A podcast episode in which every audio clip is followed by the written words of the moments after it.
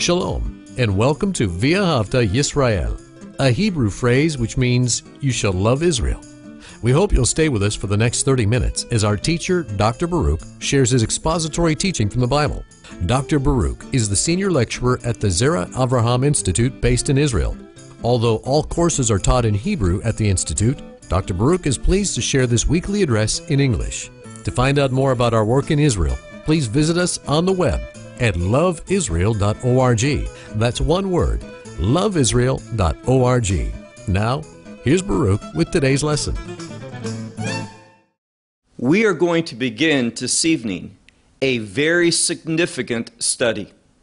And I'm speaking about beginning the book of Romans. For a believer, and I want to emphasize that, for a believer, there is not a more significant book than the book of Romans. Because the Apostle Paul, he lays out so many biblical truths, theological doctrine that you and I must understand. If we're going to walk in this world, that means if we're going to have a testimony before God that He is well pleased with. So take out your Bible and look with me to that book, Paul's Epistle to the Romans, and chapter 1. Now, the first thing that we need to realize, and as we get more into this book, the early chapters, we will see that Paul makes his points using much from a Jewish culture. There were many Jewish individuals living in Rome. In fact, one of the things that's unique about the Jewish community in Rome was that they had their own style of prayer that was unique to Rome. And this goes back before the time of Paul. It was a historical community of Jewish individuals. And now Paul was anxious, as we'll see in a few minutes, to get to this congregation because of their faith, a faith that was being proclaimed throughout the world, and realizing that many of these new believers were not just from the nations, from the Gentiles, but there was a significant group of Jewish believers in this congregation. And when we look at the terms that Paul uses, his emphasis upon the law, the commandments of God, what is frequently called the Torah, we see that Paul's emphasis on the Old Testament scripture in a very profound manner shows, declares to us that indeed he was writing primarily to those Jewish individuals within this congregation, that they would understand the truth that God had revealed to him in order that this truth would be shared throughout the congregation, throughout Rome, and throughout the world.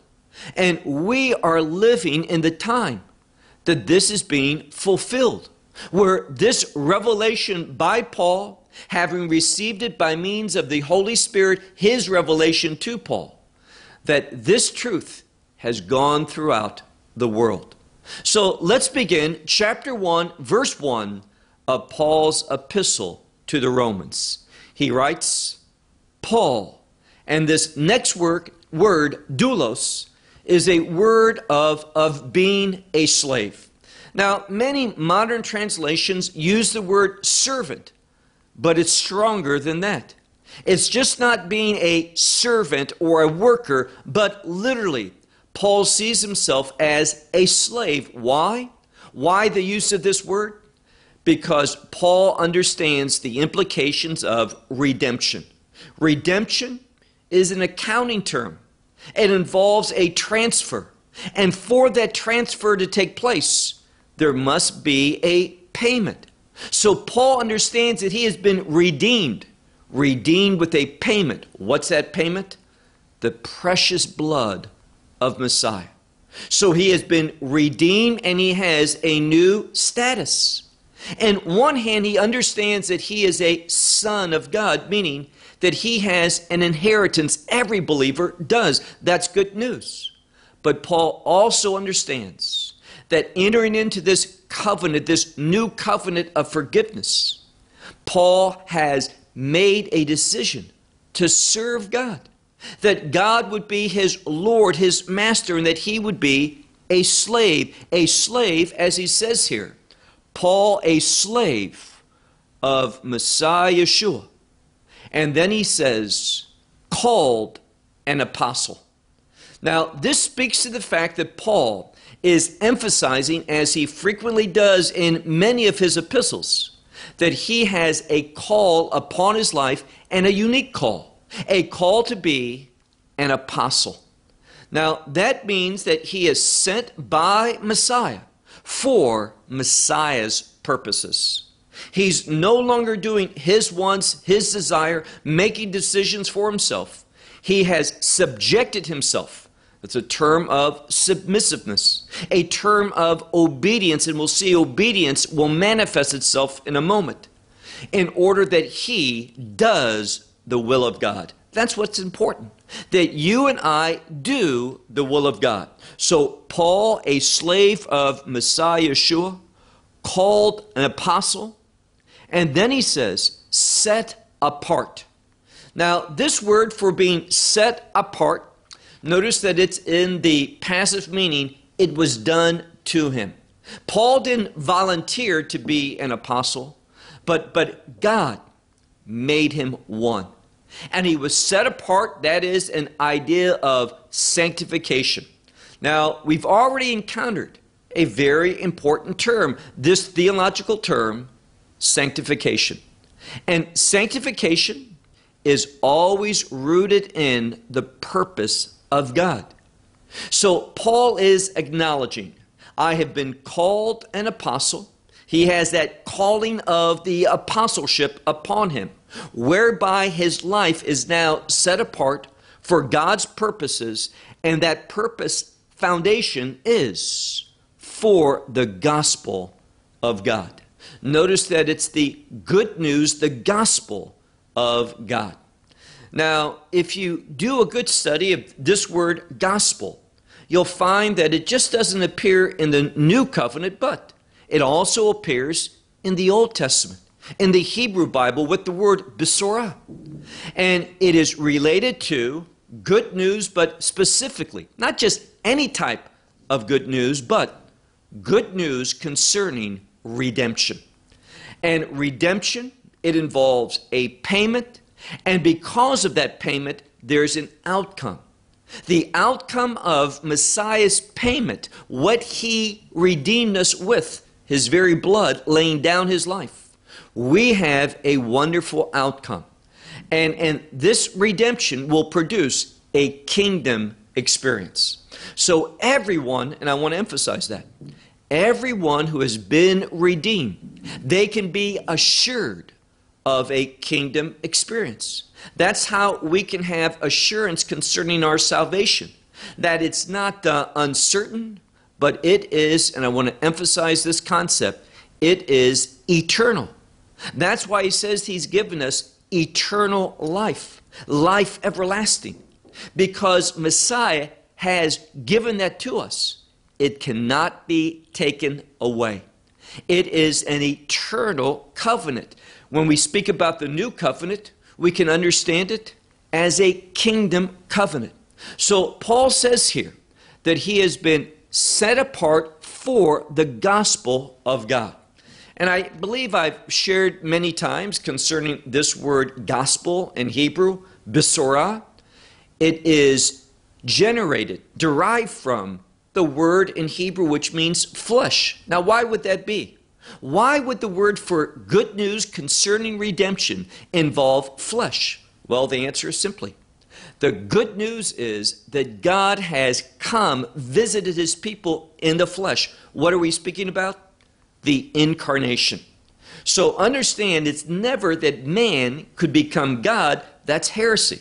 But God became man. This is what the incarnation speaks of. And the incarnation is inherently related to the divinity of Messiah.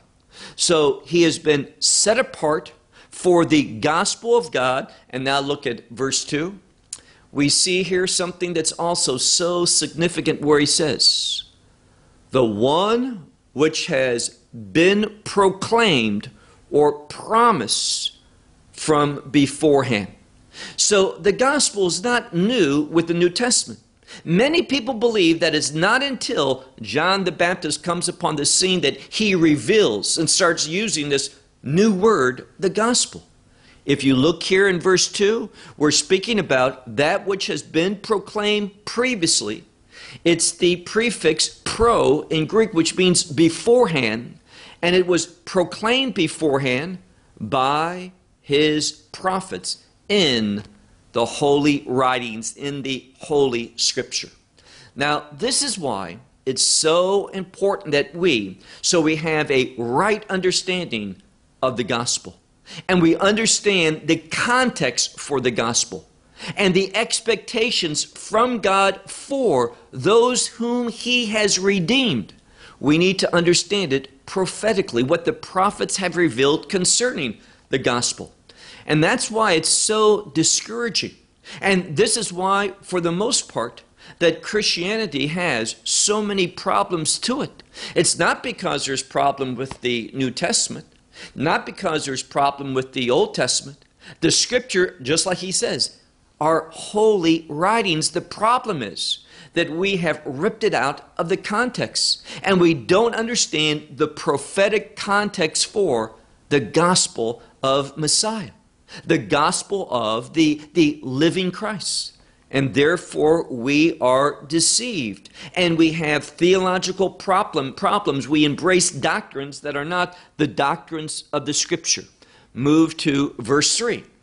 Now, in speaking about this gospel, he says, concerning his son, the one who has come from the seed of David. Now, this has huge implications from the seed of David. Now, we need to remember something. Two things that are going to be emphasized in that phrase, from the seed of David.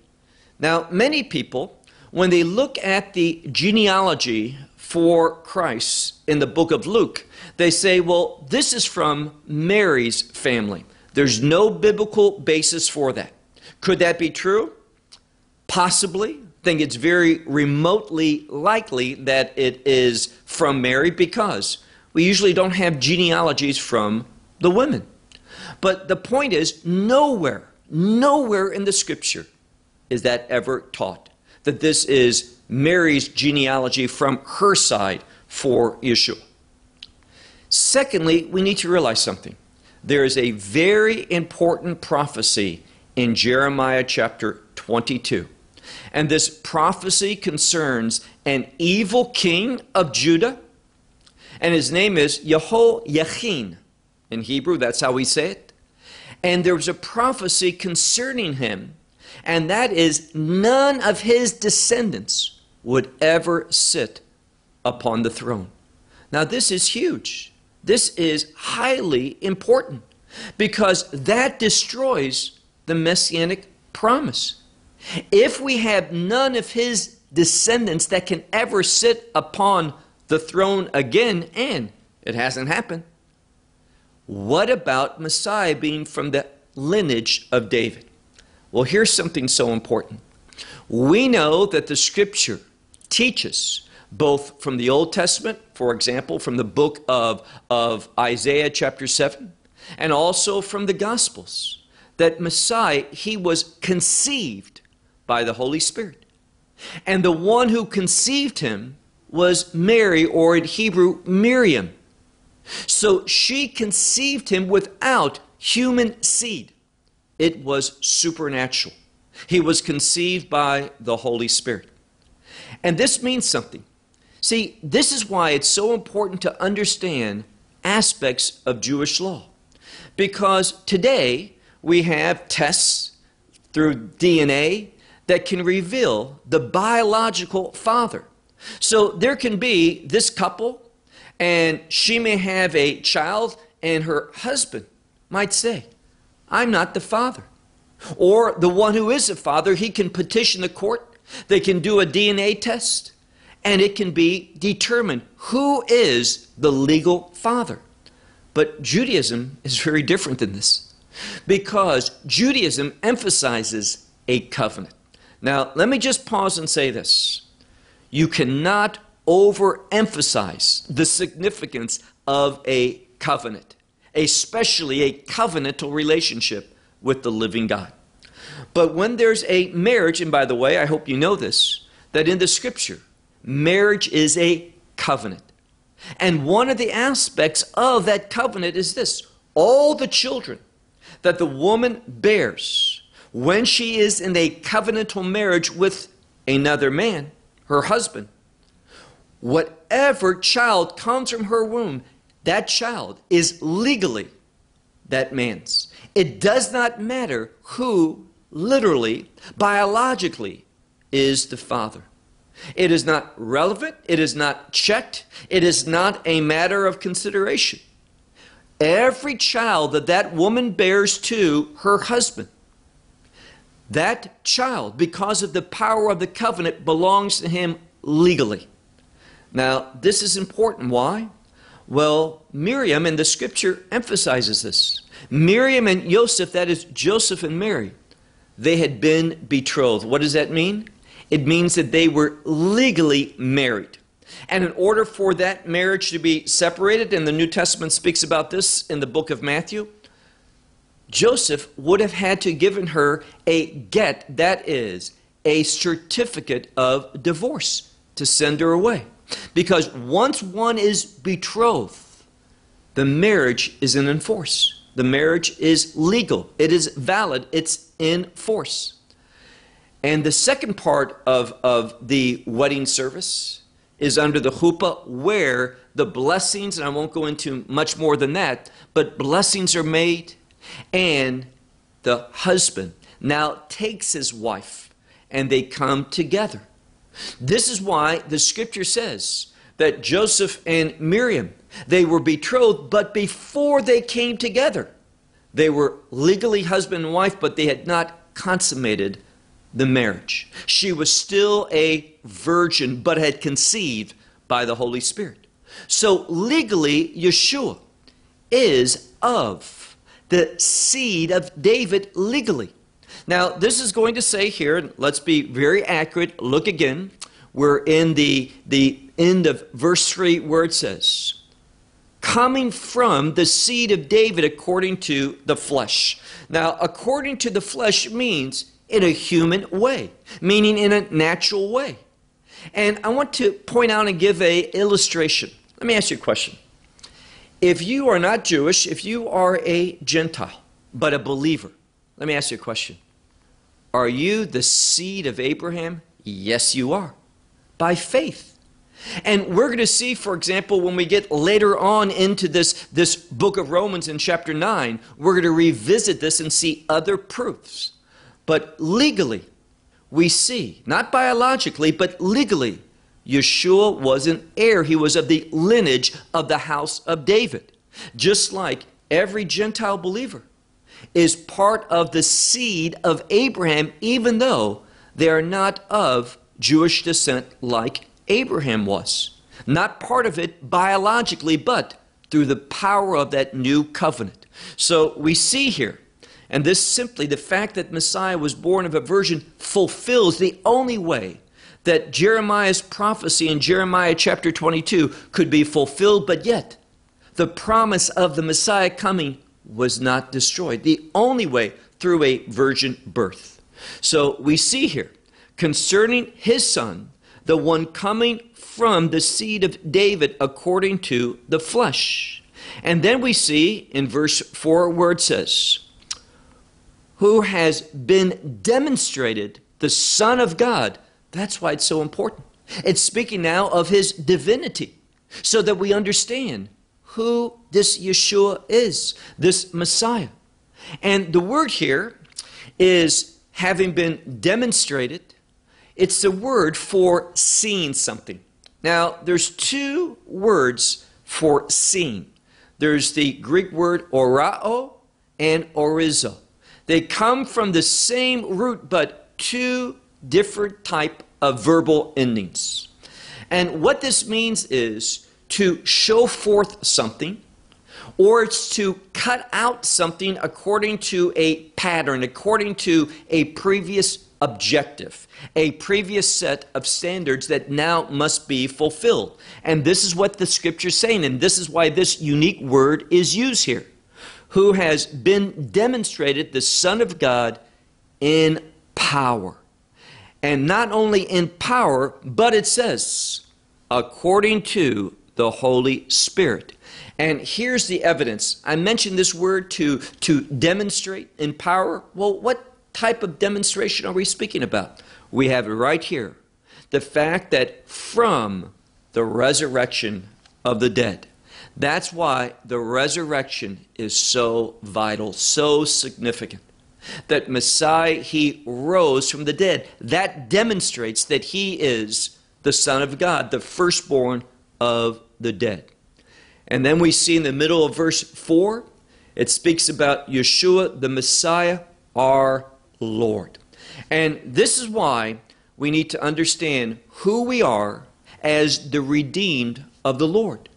We have been redeemed by grace through the blood of Messiah through the love of God that we've experienced forgiveness. And this has put us in a new relationship, an eternal relationship with God, whereby now He is the Lord.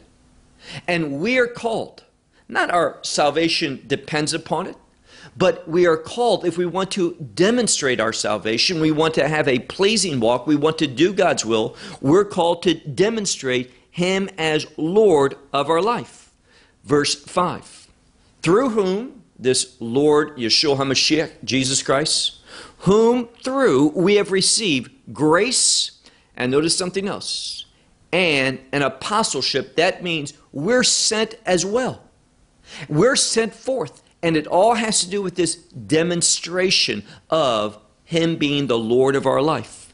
And also an apostleship for obedience, the obedience of faith among all the nations. Now, Paul is speaking here about himself and those who are with him, who were apostles, that they were called to submit, to obey this apostleship for all the nations, because Israel was called to be a blessing to all the nations.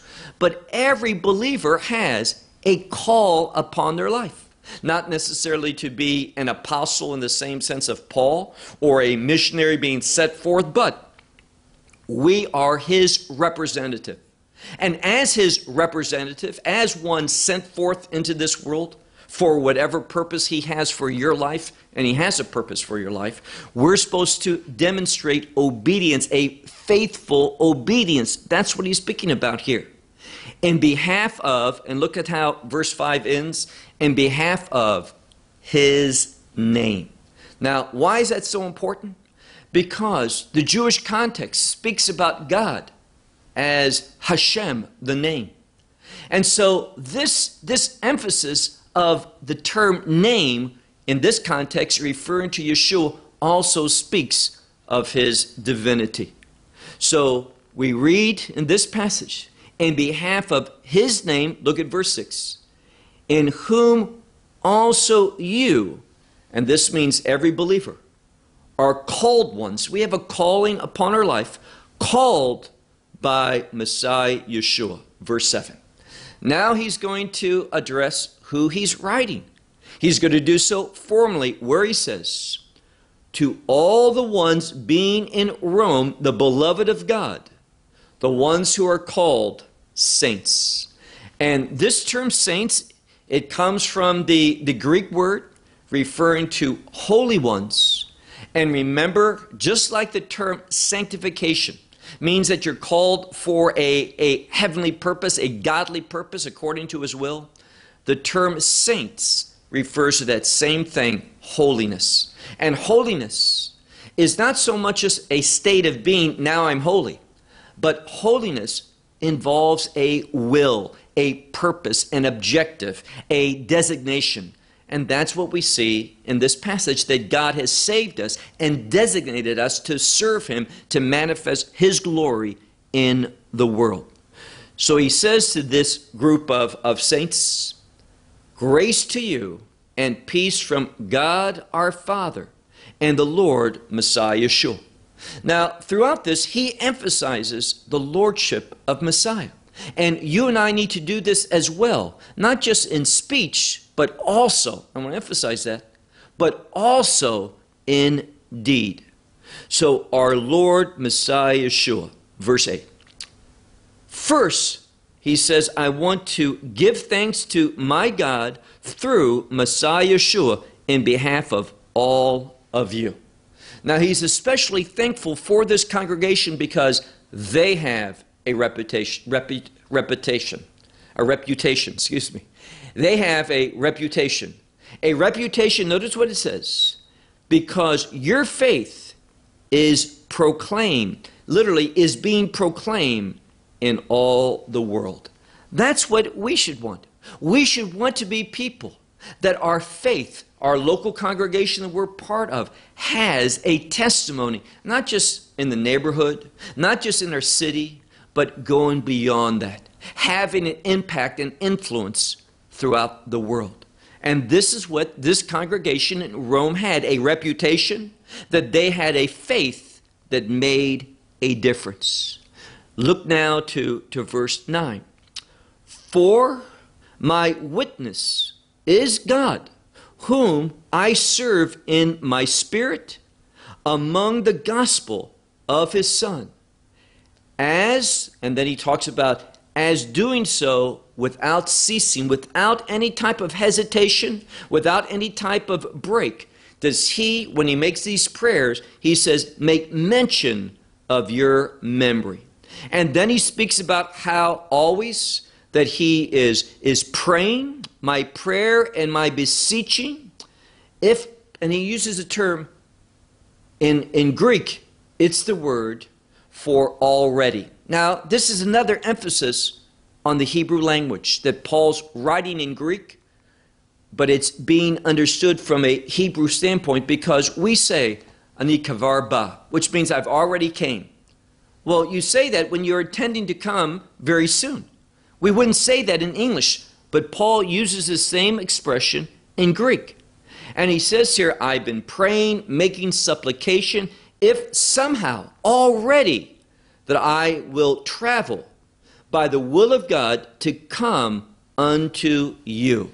And that's what Paul wants to do. He has a great desire to visit this congregation because he wants to be part of a congregation where the Spirit of God is moving, where people understand the Lordship of Messiah, where people are walking in the Spirit. And this is what we're going to strive to become as we study throughout this book of Romans. Until then, shalom. Well, we hope you will benefit from today's message and share it with others. Please plan to join us each week at this time and on this channel for our broadcast of loveisrael.org. Again, to find out more about us, please visit our website, loveisrael.org. There you will find articles and numerous other lectures by Baruch. These teachings are in video form. May download them or watch them in streaming video. Until next week, may the Lord bless you in our Messiah Yeshua, that is, Jesus, as you walk with Him. Shalom from Israel.